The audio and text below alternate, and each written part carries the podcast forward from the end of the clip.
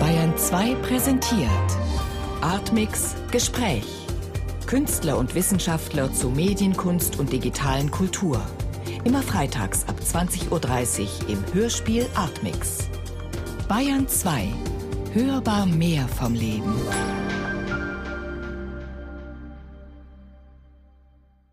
Suchmaschine, Wissen, Macht. Feldforschungen zur digitalen Kunst und Gesellschaft.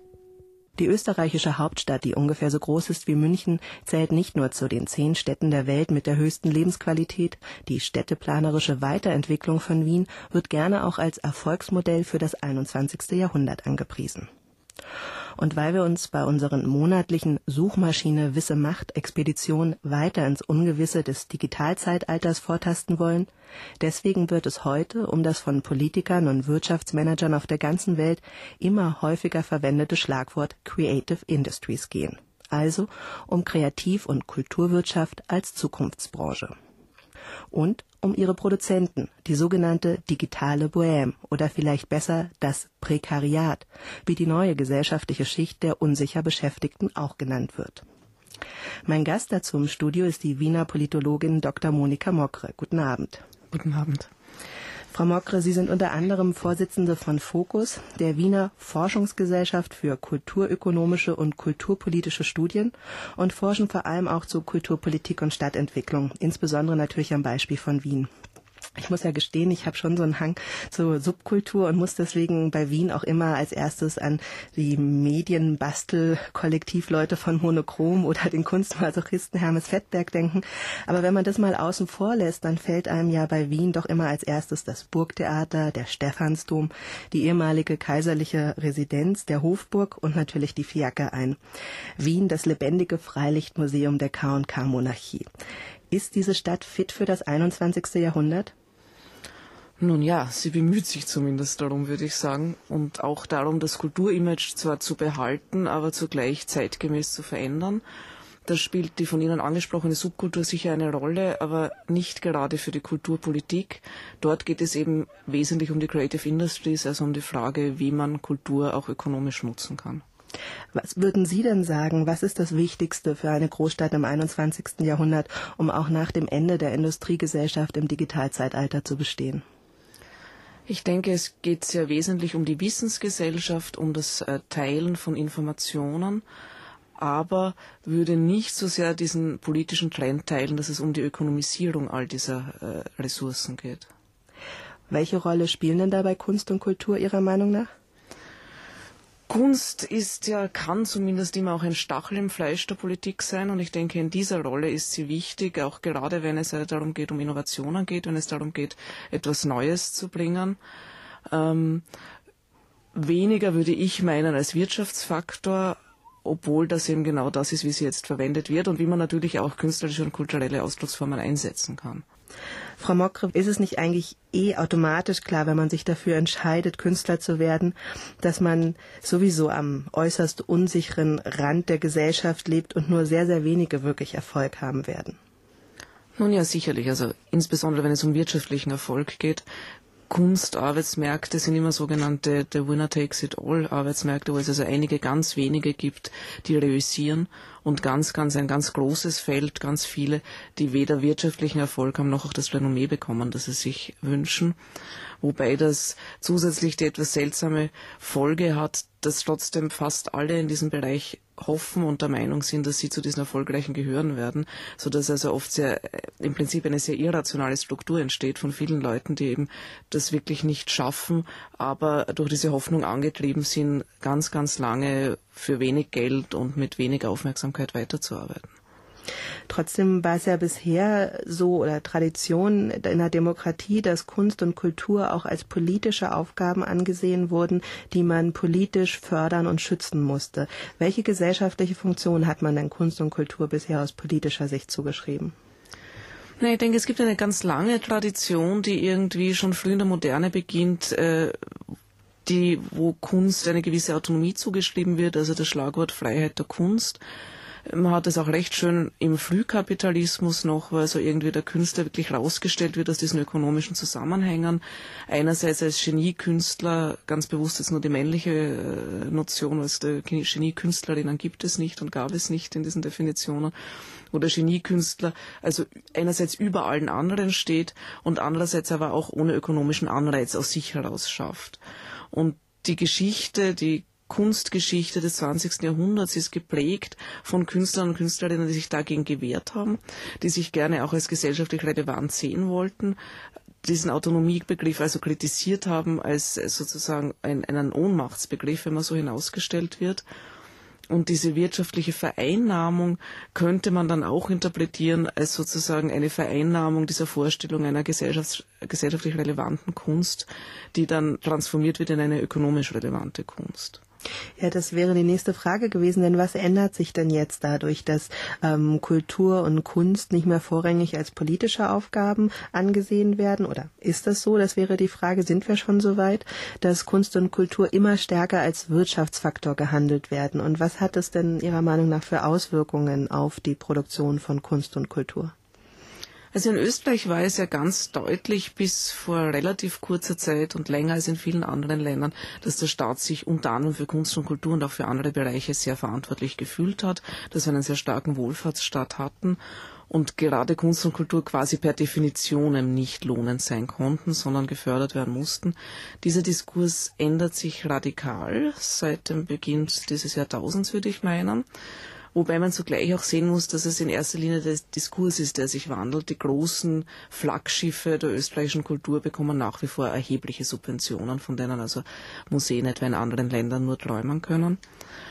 Ähm, aber der Diskurs wird ein vollkommen anderer, wenn es darum geht, dass eigentlich der Erfolg auch der Kunst und Kultur sich ökonomisch bemessen lässt. Also diese ganze Frage der Autonomie wird damit eigentlich abgeschlossen, wenn man das äh, so, so krass sagen kann, spielt keine Rolle mehr, sondern es ist eben Kreativität als Wirtschaftsfaktor, als der wichtigste Wirtschaftsfaktor wird jetzt häufig behauptet. Die ganze das heißt, die Funktion der Kunst auch als Stachel im Fleisch der Politik, als äh, gesellschaftliche äh, Widerständigkeiten, äh, Nischen geht damit verloren. Wobei man andererseits auch den Wohlfahrtsstaat jetzt nicht irgendwie in den Himmel loben soll, wo das natürlich auch passiert ist und das dann politisch vereinnahmt wurde, was jetzt ökonomisch vereinnahmt wird. Ich glaube aber trotzdem, dass es in einem öffentlichen Förderwesen einfacher war, etwas einfacher war, sich Nischen zu schaffen und eben wirklich äh, eine Art von Kunst zu machen, die deswegen gesellschaftlich relevant ist, weil sie provokant ist und weil sie unbequeme Fragen stellt. Und nicht marktkonform. Genau. Sich nicht einfach verkaufen lässt. Aber nun kann man ja auch andersrum argumentieren, nämlich ich finde ganz interessant, ähm, die Künstlersozialkasse in Deutschland ähm, hat als Zahl mal bekannt gegeben, dass das Jahreseinkommen ihrer Mitglieder bei 10.814 Euro im Durchschnitt liegt. Das heißt also bei 800 Euro monatlich, wovon Künstler und Kreative bisher so im Durchschnitt leben. Und die ähm, Vertreter der Creative Industries, also die eine wirtschaftliche Nutzung von Kreativität und Kultur propagieren, sind ja sehr stark davon überzeugt, dass wenn ähm, Kultur und Kunst zu einem bedeutenden Wirtschaftszweig des 21. Jahrhunderts werden, dass dann auch natürlich die Künstler in viel besserer ähm, Wohlstand leben werden als bisher.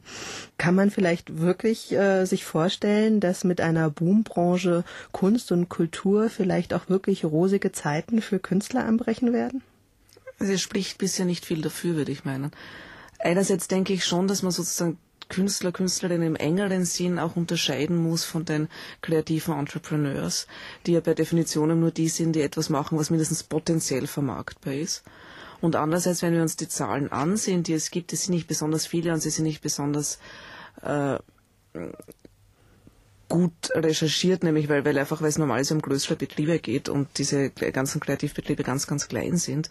Aber wenn wir uns die Zahlen ansehen, dann stellen wir eher fest, dass die kreativen Entrepreneurs genau die gleichen Arbeitsmarktstrukturen haben wie die Künstler und Künstlerinnen, dass sie eben von ganz wenig Geld leben, dass unsicher kommt, dass sie wenig soziale Sicherheit haben, so dass es eher in die andere Richtung geht, als äh, das, was man sich erhoffen würde, dass jetzt sozusagen alle reich werden, also eher, dass alle arm werden. Je länger man sich jedoch mit diesem Thema beschäftigt, desto schwerer fällt es einem eigentlich genau zu erkennen und zu definieren, was das sein soll, Creative Industries. Von Schmuckdesignern bis Softwareentwicklern zählen die einen Wirtschaftsreferate alles Mögliche dazu, die anderen schließen wiederum die Werbebranche aus irgendwelchen Gründen aus und so weiter. Creative Industries scheint also ein sehr schwer zu fassendes Feld sein. Wie würden Sie denn Creative Industries definieren? Am liebsten gar nicht. Warum? Also, ich glaube einfach, dass dieser Begriff eigentlich nicht der Erkenntnis beiträgt, weil er eben genauso verschwommen ist. Er ist meines Erachtens ist es wesentlich eine Marketingstrategie, wo man irgendwie die Attraktivität von kulturellen Aktivitäten gemeinsam mit dem kommerziellen Erfolg anderer Aktivitäten unter einem Header in einem Sektor verkaufen kann.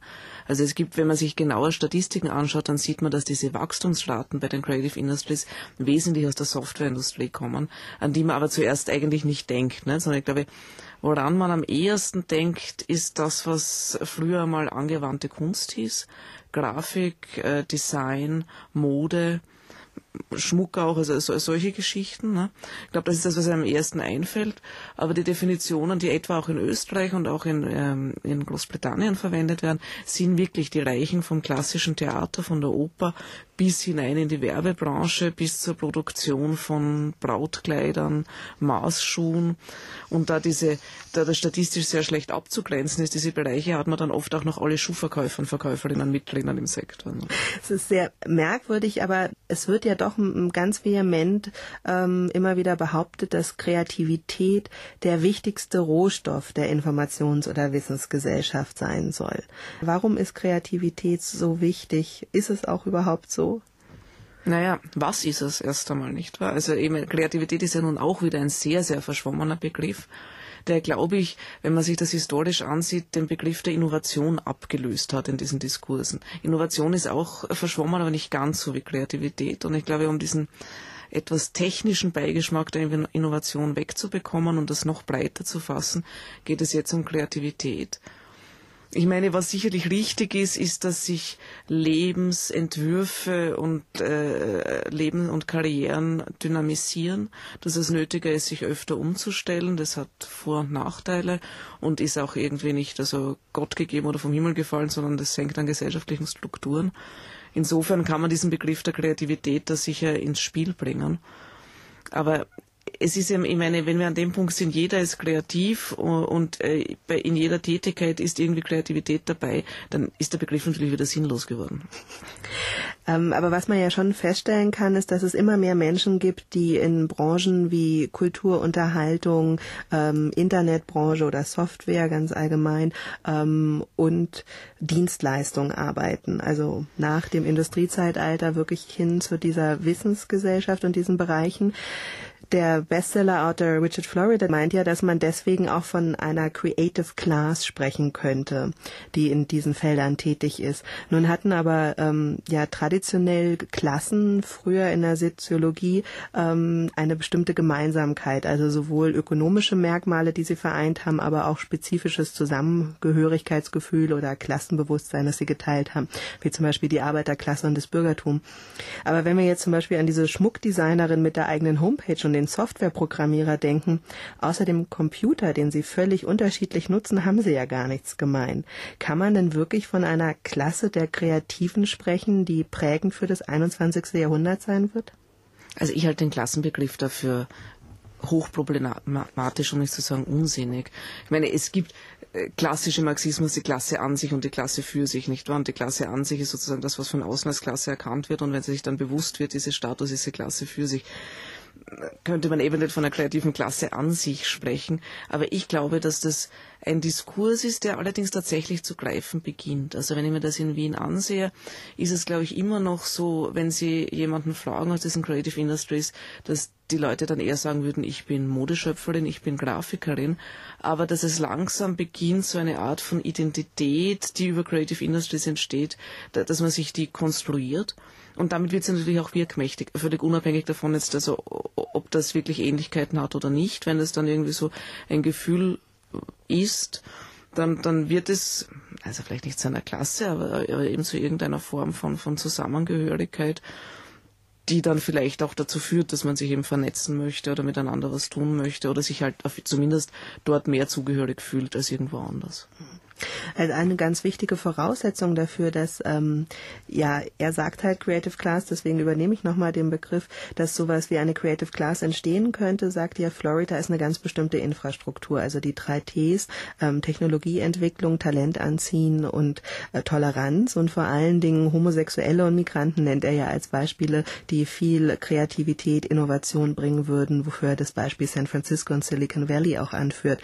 Aber kann man denn wirklich kreativ Kreativität heranzüchten mit bestimmten infrastrukturellen Bedingungen? Ich würde das bezweifeln. Es gibt mittlerweile auch Studien, die eben sehr viel genauer sind als das, was Florida macht die zeigen, dass eigentlich nicht viel dafür spricht, was er da behauptet. Ne? Also es gibt in manchen Städten zum Beispiel also den Hauptteil dieser Creative Industries und der Creative Class außerhalb der Zentren, außerhalb der Stadtzentren, irgendwo, wo diese Leute jetzt gerade auch im Informatik, äh, einfach ganz, ganz viel arbeiten den ganzen Tag und dann nicht mehr diese Infrastruktur von netten Cafés, Fahrradwegen etc. nützen, sondern schlafen gehen. Ne? Also das ist viel, glaube ich, wirklich so ein Bild, das er zeichnet und das eine gewisse Attraktivität hat. Und ich meine, ich finde es auch durchaus günstig, wenn, wenn Städte tolerant sind. Würde allerdings nicht so gern den Wert der Toleranz unterordnen dem Wert des ökonomischen Erfolgs. Aber Inwiefern? Oder? Naja, ich denke mal, Toleranz ist ein Wert an sich, nicht? Mhm. Oder man kann sagen, das lässt sich aus einer, äh, aus einer Vorstellung von Demokratie begründen. Klar. Sagen, wir sollten tolerant sein, weil wir dann im Städtewettbewerb irgendwie gewinnen. Wir sollten auch so, wenn wir arm sind, tolerant so sein. Aber wer weiß, vielleicht kommen wir dann drauf, das ist doch nicht so ökonomisch wertvoll und dann lassen wir es wieder mit der Toleranz. Mhm. Also die, die Florida-Geschichten sind einfach empirisch schlecht recherchiert, beziehen sich wesentlich, wo er genauer hingeschaut hat, auf sehr spezifische Städte, auch auf die Bedürfnisse eher von so Klein- und Mittelstädten, die also eher unattraktiv sind bisher und sich bemühen, irgendwie im Städtewettbewerb zu positionieren. Er sagt ja auch im gleichen Atemzug, dass nur 25 Städte weltweit überhaupt das Potenzial hätten, sich zu blühenden Standorten für die Creative Industries zu entwickeln. Und diese 25 Städte sind ja wahrscheinlich die Megacities der Welt, die eh schon relativ tolerant sind, sage ich jetzt mal. Ähm, was wird denn dann eigentlich aus dem Rest der Welt? Also wie sollten sich denn andere, kleinere Städte im Informationszeitalter über Wasser halten? Naja, ich denke mal, da sollten wir auch kritisch uns überhaupt diesen Begriff des Städtewettbewerbs ansehen. Also Wettbewerb, worum eigentlich? Warum ist es wichtig, also sozusagen in international in einem Ranking der Kreativität meines Erachtens, meines, meinetwegen, äh, besonders hoch zu sein? Wo, worum geht es in einer Stadt? Wenn Sie, wie Sie gesagt haben, also Wien so eine hohe Lebensqualität hat, dann liegt das nicht an der Kreativität, sondern es liegt an der Qualität der, äh, der, der, der sozialen Unterstützung, der Kinderversorgung, daran, dass es äh, gutes Trinkwasser gibt etc ich denke, dieser Städtewettbewerb kann in vielerlei Hinsicht auch wirklich schädlich sein für Städte. In Ihren Untersuchungen, Frau Mokra, haben Sie sich insbesondere auch mit dem Museumsquartier beschäftigt. Das ist eines der zehn größten Kulturareale der Welt, das 2001 im Zentrum von Wien eröffnet wurde. Dort befindet sich in den barocken und modernen Gebäuden nicht nur das Leopold-Museum und das Museum moderner Kunst, sondern auch ein internationales Tanzquartier, das Architekturzentrum Wien, Produktionsstudios für neue Medien, Künstlerateliers, Geschäfte, Cafés und Restaurants. Was macht denn das Museumsquartier zu so einem guten Beispiel für Stadtentwicklung nach den Leitsätzen der Creative Industries Ihrer Meinung nach? Ich denke, das Museumsquartier ist insbesondere ein problematisches Beispiel dafür. Ähm, in erster Linie, wenn Sie sich die Raumaufteilung ansehen, wenn Sie sich ansehen, was Sie sehen im Museumsquartier, ist das ein Konglomerat von sehr klassischen Ausstellungsinstitutionen, verbunden mit ambitionierteren Dingen wie dem erwähnten Tanzquartier oder dem Architekturzentrum. Die Creative Industries sind untergebracht äh, in einem, in dieser, einer, einem historischen Teil des Gebäudes, relativ beengt, relativ ungünstig dafür, dass dort auch Dinge verkauft werden soll.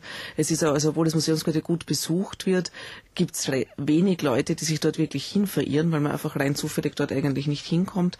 Es ist so hermetisch abgeschlossen gegenüber der, Wand, äh, der, der Stadt, weil das, das sind historische Gebäude, die stehen unter Denkmalschutz. Es, die Mieten sind für viele dieser Kreativen zu teuer, ob, obwohl sie subventioniert sind, aber es ist einfach ein sehr teurer Teil von Wien. Das heißt, das Ursprungskonzept, wo man sich ein bisschen auch überlegt hat, wer da inhaltlich hineinpasst, hat sich insofern verändert, als es wesentlich darum geht, wer sich die Miete leisten kann. Das reduziert auch die möglichen Synergien zwischen denen, die dort sind. Das wird von den Leuten selbst dort auch und auch vom Kurator Vitos W. gesagt, dass das einfach, also die Leute haben teilweise viel mehr Beziehungen nach außen als untereinander. Also es ist eigentlich außerordentlich fraglich, was diese Creative Industries dort oder diese Betriebe dort miteinander zu tun haben, was sie in diesem Gebäude zu tun haben, warum es dort geeignet ist, geschweige denn, was sie mit den großen Ausstellungsinstitutionen zu tun haben. Aber ich muss gestehen, also wenn ich in Wien bin, dann gehe ich dort sehr gerne hin und dann äh, gucke ich mir gerne irgendwie die Wiener Aktionisten an in der Dauerausstellung oder besuche die Kunstaktivisten von Monochrom mit ihrem Kakerlaken-Terrarium oder genieße auch einfach zwischen Familie mit spielenden Kindern eine Melange oder ähm, ja, gehe bei jungen Designern irgendwas einkaufen. Also es ist ja wirklich dieses schon extrem vielfältige, was äh, dieses Museumsquartier hat, wo man dies von Ihnen geäußerte Kritik ja gar nicht auf der Oberfläche so merkt, so dass man auch den Eindruck haben könnte, das ist ein super Beispiel für das, was ähm, ja die sozialdemokratische Kulturpolitik in den 70er Jahren als Devise Kunst für alle ausgegeben hat. Ähm, in Deutschland vor allen Dingen von dem Nürnberger Kulturreferenten Hilmar Hoffmann damals geprägt als Begriff. Ähm, kann man denn sagen, dass das Museumsquartier auch in gewisser Weise ein Beispiel für ähm, ja was Kultur oder Kunst für alle sein könnte, ist? Naja, ich denke, wenn man sich das historisch ansieht, also diese Idee Kultur für alle, bedeutete erstens immer eigentlich nur Kulturkonsum für alle. Also darum ging es wesentlich, zumindest in, in der österreichischen Lesartergeschichte. Also es ging darum, dass das Theater zu den Zuschauern kommt, dass es mehr Bundesländertourneen gibt, dass die Eintrittspreise gesenkt werden, dass das mehr Leute schlecht. sich das anschauen. Nö, nö, das, das ist nicht schlecht. Es hat nicht besonders gut funktioniert, weil die Eintrittsbarrieren zu Kunst und Kultur meistens keine finanziellen sind und nicht nur finanzielle, sondern mehr mit Ausbildung und Gewohnheit zu tun haben. Aber es ist grundsätzlich, halte ich das auch für positiv. Es ging nicht um die Produktion von Kunst und Kultur. Also daran wurde da nicht gedreht gedreht. Und in den 1980ern wurde dieses Konzept ökonomisiert und kommerzialisiert eher. Das heißt, was vorher hieß, also jeder soll Zugang haben zu dem, was Hochkultur ist, wurde danach eher Kunst und Kultur müssen sich so verkaufen, dass jeder das interessant findet und bereit ist, dafür zu zahlen. Und das, glaube ich, ist etwas, was im Museumsquartier auch passiert. Das halte ich auch nicht grundsätzlich für schlecht. Also das ist ja, glaube ich, ein sehr elitärer Standpunkt.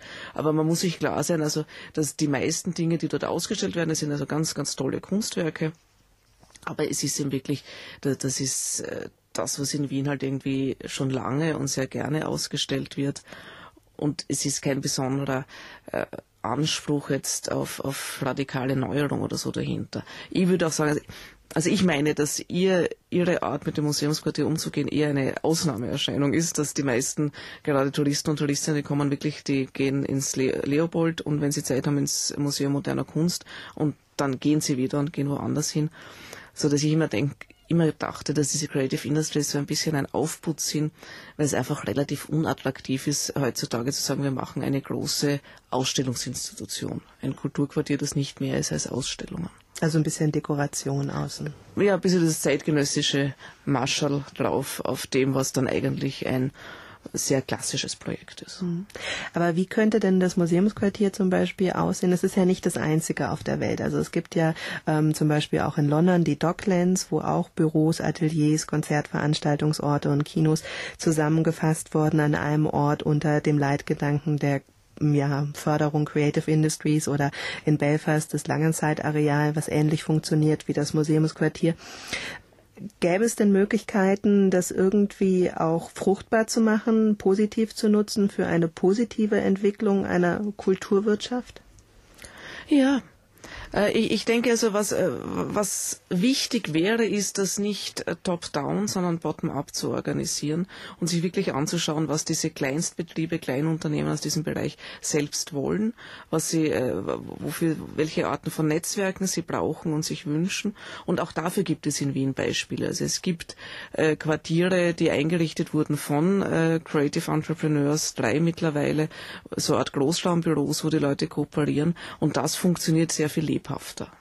Frau Mokre, was Sie als Politologin bei Ihrer kritischen Auseinandersetzung mit dem Konzept der Creative Industries, also der Kreativ- und Kulturwirtschaft besonders beklagen, ist ja, dass in Wien vor allem die Bedürfnisse derjenigen nicht ernst genommen wurden, die in diesen Creative Industries arbeiten. Also die Bedürfnisse der Künstler und Kreativen, auf deren Schultern die ganze Hoffnung auf einen neuen Wirtschaftsboom lastet. Was sind denn die wichtigsten Bedürfnisse der Kreativen Ihrer Forschung nach? Also ich denke einerseits, dass diese Vertreter der digitalen Bohème insofern recht haben, als diese viele dieser Leute wirklich stolz sind darauf, also selbstständig zu sein, Unternehmer, Unternehmerinnen zu sein, ihr eigenes zu machen, sich nicht abhängig zu machen.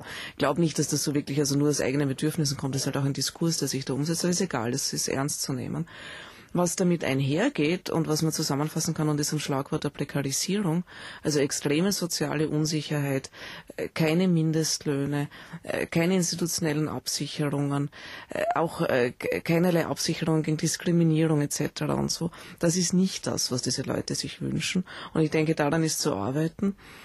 Wobei dann auch wiederum die Frage ist, wie daran zu arbeiten ist mit lauter Individualisten und Individualistinnen. Genau, das wäre ja die Frage, die sich daran anschließt, weil wir darüber gesprochen haben, dass sie nicht wirklich eine Klasse sind oder es entsteht zwar irgendein schwammiges Gefühl, dass man was miteinander zu tun hat, irgendwie digitale Bohème ist, aber ähm, diese Leute werden ja sicherlich nicht irgendeine ähm, mächtige Gewerkschaftsbewegung äh, bilden in nächster Zeit. Wie ähm, ist es denn trotzdem möglich, dass die sich organisieren und politische Bedeutung erlangen? Ist es überhaupt möglich? Und wenn, wie? Haben Sie da als Politologin Vorstellungen? Äh, nun ja, ja, es, ich glaube, es gibt auch schon auch in Wien Entwicklungen in diese Richtung. Also diese drei äh, Unternehmensparks, die ich da angesprochen habe, äh, die Schraubenfabrik, die Hutfabrik und Rochuspark, das ist zumindest einmal, das sind Orte, wo die Leute zusammensitzen, wo auch gesagt wird, es ist psychosozial eine unglaubliche Erleichterung, nicht immer aus dem eigenen Schlafzimmer herauszuarbeiten, Leute zu treffen. Da entstehen spontan äh, Austauschsituationen über gemeinsame Probleme, etwa Sozialversicherung, was wirklich für alle ein Problem ist. Und es gibt jetzt auch äh, von, von Kollegen, Kolleginnen von mir in Wien Überlegungen, eine Interessensvertretung zu entwickeln, die stärker zugeschnitten ist oder ganz stark zugeschnitten ist auf diese Bedürfnisse, die mit Serviceleistungen beginnt, eine Art Lobbyfunktion hat und aber durchaus an irgendeinem Punkt auch äh, politisch relevant werden will. Aber wo man eben nicht also so eine hierarchische Struktur wie die, und verknöcherte Struktur wie die Gewerkschaft, denen diese Leute in jedem Fall kritisch gegenüberstehen, aufpfropft, sondern sozusagen miteinander entwickelt. Mhm was ich mir auch so denke, wenn man über die Perspektiven einer ähm, Leben in einer kreativen Gesellschaft nachdenkt, das Problem an ähm, Kreativität ist ja, dass sie nicht nach Stechuhr funktioniert oder dass sie nicht nach geregelten Arbeitszeiten funktioniert. Also die besten Einfälle hat man irgendwie bekanntlich in der Tiefgarage oder unter der Dusche oder oft, wenn man schon am Rande der Erschöpfung arbeitet eigentlich. Ähm, droht nicht vielleicht im Digitalzeitalter auch so eine ähnlich problematische Ausbeutung der menschlichen Kreativität, wie man im Industriezeitalter rücksichtslos die Natur ausgebeutet hat? Sehen Sie da eine Gefahr? Ja, durchaus, durchaus. Und ein anderer Vergleich, der sich mir auch immer aufdrängt, ist der mit dem Frühkapitalismus und der Ausbeutung, also der, der, der Arbeit Rennernklasse inklusive auch Landarbeit und so, wo eben dieser Ausbeutung nichts gegenüberstand, weil eben, also weil es keine Art Organisation gab und eigentlich keine Möglichkeit, sich zu wehren. Also die, man kann es auch aus, aus dieser Sicht her andenken.